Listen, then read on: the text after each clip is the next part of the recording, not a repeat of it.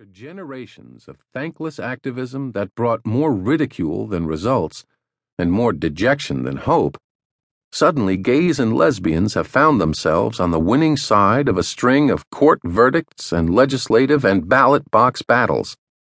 Rather than begrudging other causes' success, those of us in the animal welfare movement take heart from it, because it shows that dramatic progress not only is possible, but also can happen in short bursts.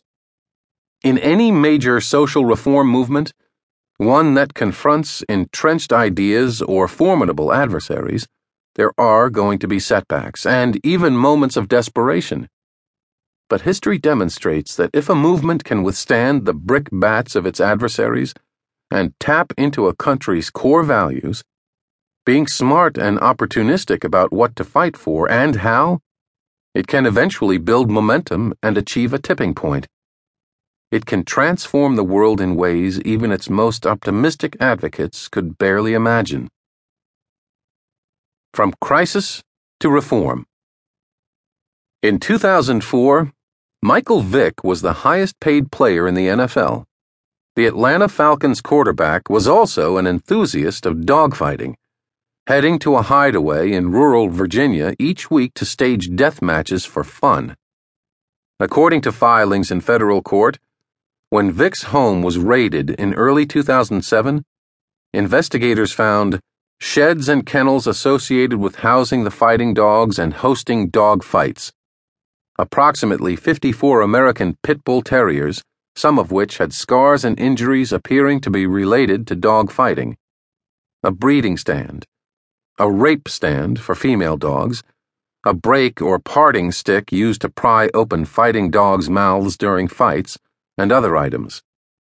The case provided a rare window into a barbaric American subculture, and a dog loving nation did not like the view. The publicity surrounding the Vick case helped spur animal protection efforts nationwide. Many people had no idea that dog fighting was so prevalent and wanted to do something to stop it. In the two years after Vick's arrest, the HSUS and its partners helped upgrade 40 state laws against animal fighting.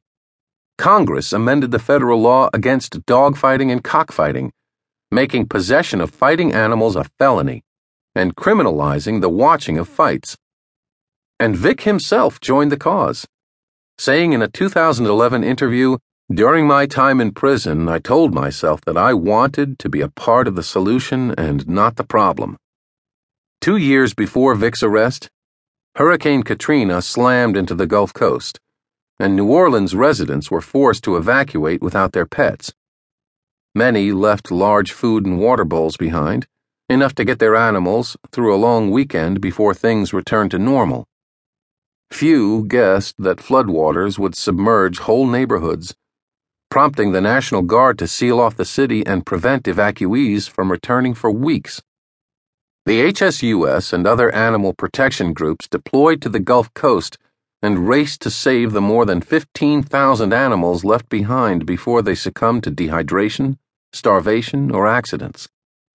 As rescuers pulled animals from fetid, moldy buildings, television viewers cheered their heroism and as Americans gave billions of dollars to help Katrina's human victims, they gave additional tens of millions of dollars to fund the animal rescue effort. It did not take long for those watching to realize that the plight of New Orleans' pet population was hardly a trivial concern. Because for many locals, their own fate and those of their animals were inextricably bound together.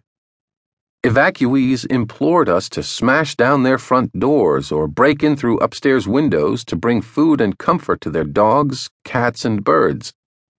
People who had lost everything breathlessly searched our emergency pet shelter, some reuniting with their companions and finding an emotional lifeline that helped them survive the trauma.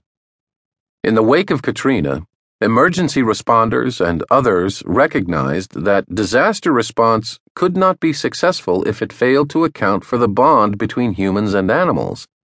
Soon, more than two dozen states passed laws to include animals in disaster plans. And Congress passed the Pets Evacuation and Transportation Standards Act, requiring all other